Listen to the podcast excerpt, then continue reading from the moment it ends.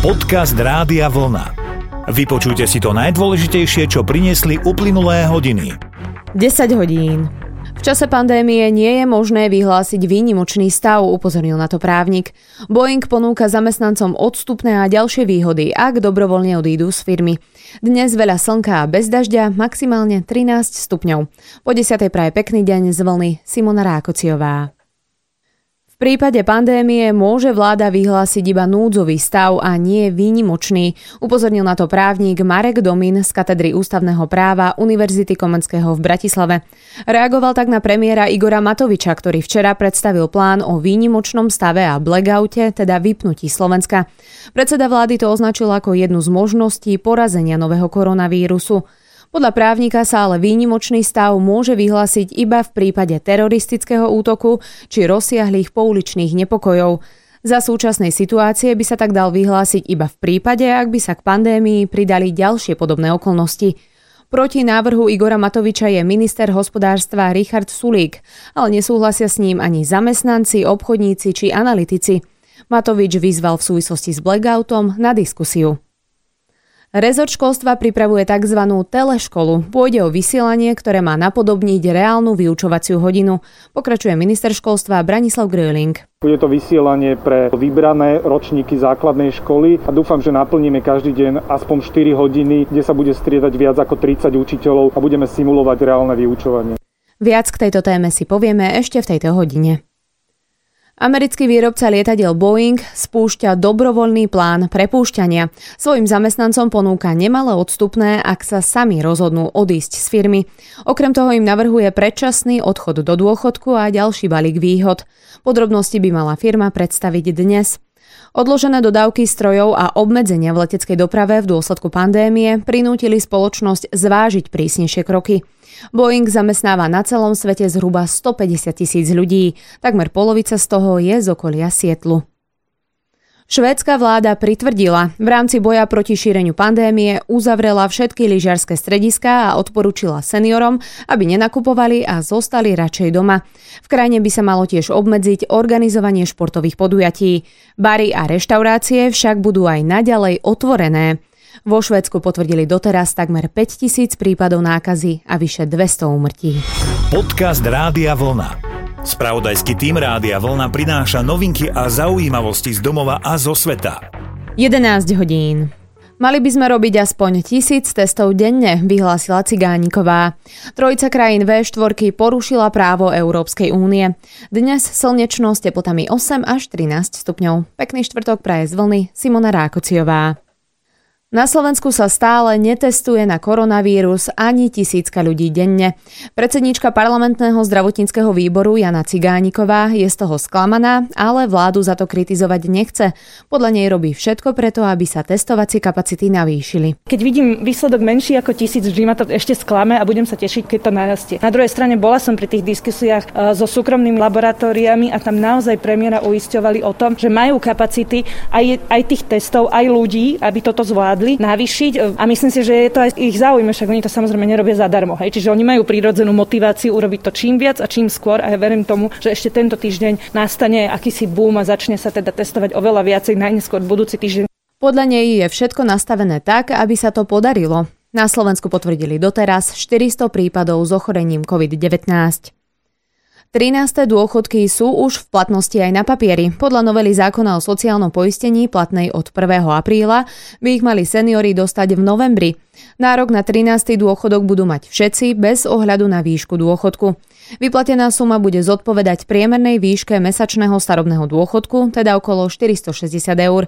Minister práce Milan Krajniak v súvislosti s touto témou ešte nedávno vyhlásil, že sociálna poisťovňa zatiaľ na 13. dôchodky peniaze má, ale všetko bude ešte závisieť od toho, ako sa vyvinie situácia s koronavírusom. Výbor Národnej rady pre nezlučiteľnosť funkcií rozdával pokuty za neskoré podanie majetkového priznania. Sankcie sa týkajú predsedu Úradu pre dohľad nad zdravotnou starostlivosťou Jána Kohútika a Petra Gandla z Národnej dielničnej spoločnosti.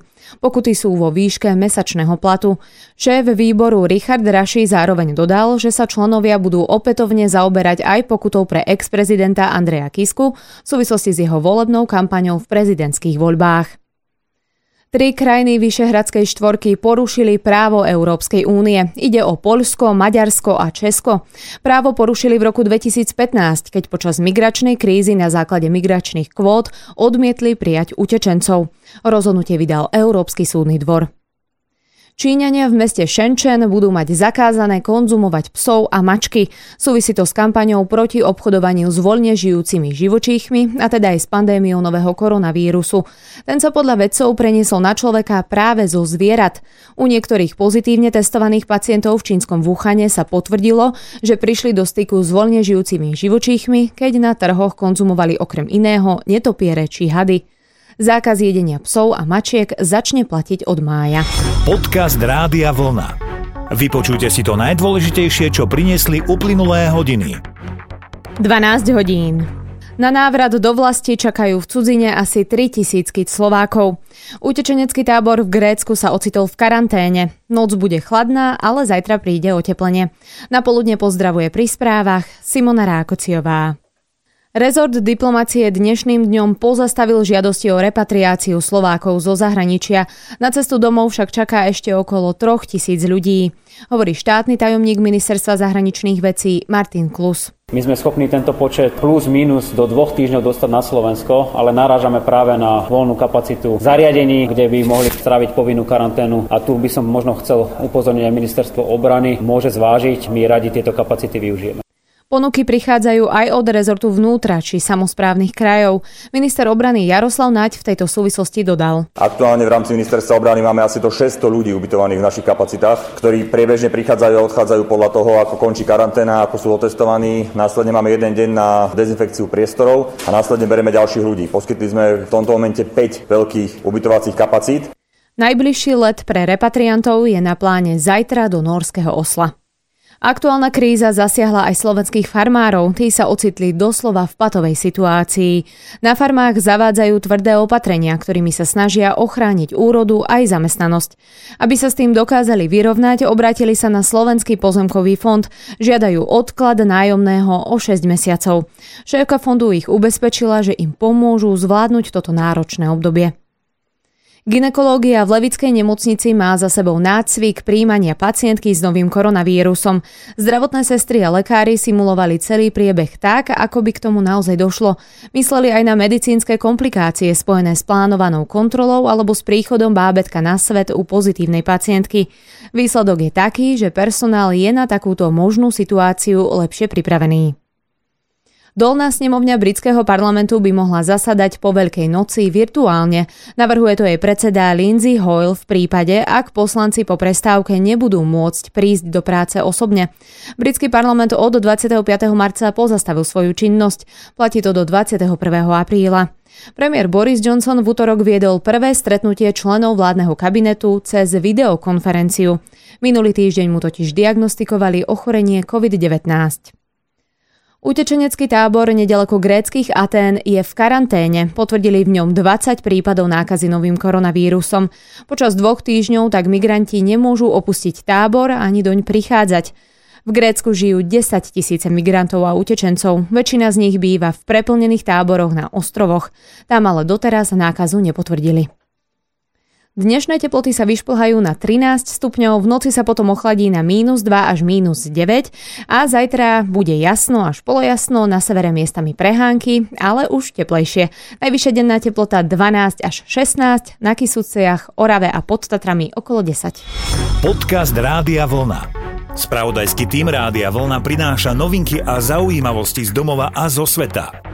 Ako už Simona povedala v správach, rezort školstva pripravuje tzv. teleškolu, tak teraz prichádza s ďalšími podrobnosťami. Pôjde o vysielanie, ktorého cieľom je napodobniť reálny vyučovací proces na školách. Má to pomôcť nielen samotným deťom, ale aj rodičom a učiteľom.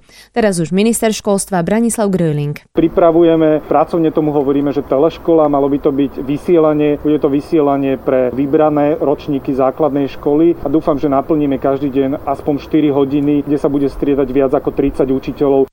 Títo učitelia budú simulovať reálne vyučovanie. Projekt by mali spustiť už po Veľkej noci, teda po 13. apríli. Pokračuje minister. My tým, že jednotlivé inštitúcie vydali to usmernenie, na základe ktorého my konáme, lebo my nemôžeme konať na základe našich rozhodnutí, my to musíme mať odkonzultované aj s druhou stranou, tak pracujeme s tou verziou, že budeme dlhodobo mať prerušené vyučovanie a preto pripravujeme aj takýto projekt, aby sme pomohli na jednej strane aj rodičom a na druhej strane aj učiteľom.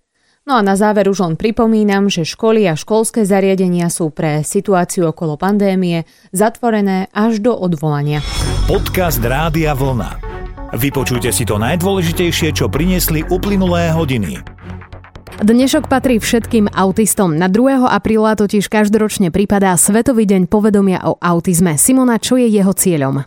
Tak ako je to aj v názve tohto Svetového dňa, zvýšiť povedomie o autizme a vytvoriť ľuďom s týmto postihnutím podmienky na zmysluplný život a lepšie začlenenie sa do spoločnosti. Autistov by sme mohli podporiť aj tým, že si dnes oblečieme niečo modré. Modrá farba je totiž symbolom autizmu, ide o farbu komunikácie a tiež hlavnú farbu celej kampane s názvom Rozsvieť modrú. Takže čokoľvek modré. Pozerám sa na seba, áno, či niečo mám, nohavice. Simona, ty si spomínala, že máš modrú bundu, takže mm. toto máme splnené. Povedzme si ale viac o tejto kampani.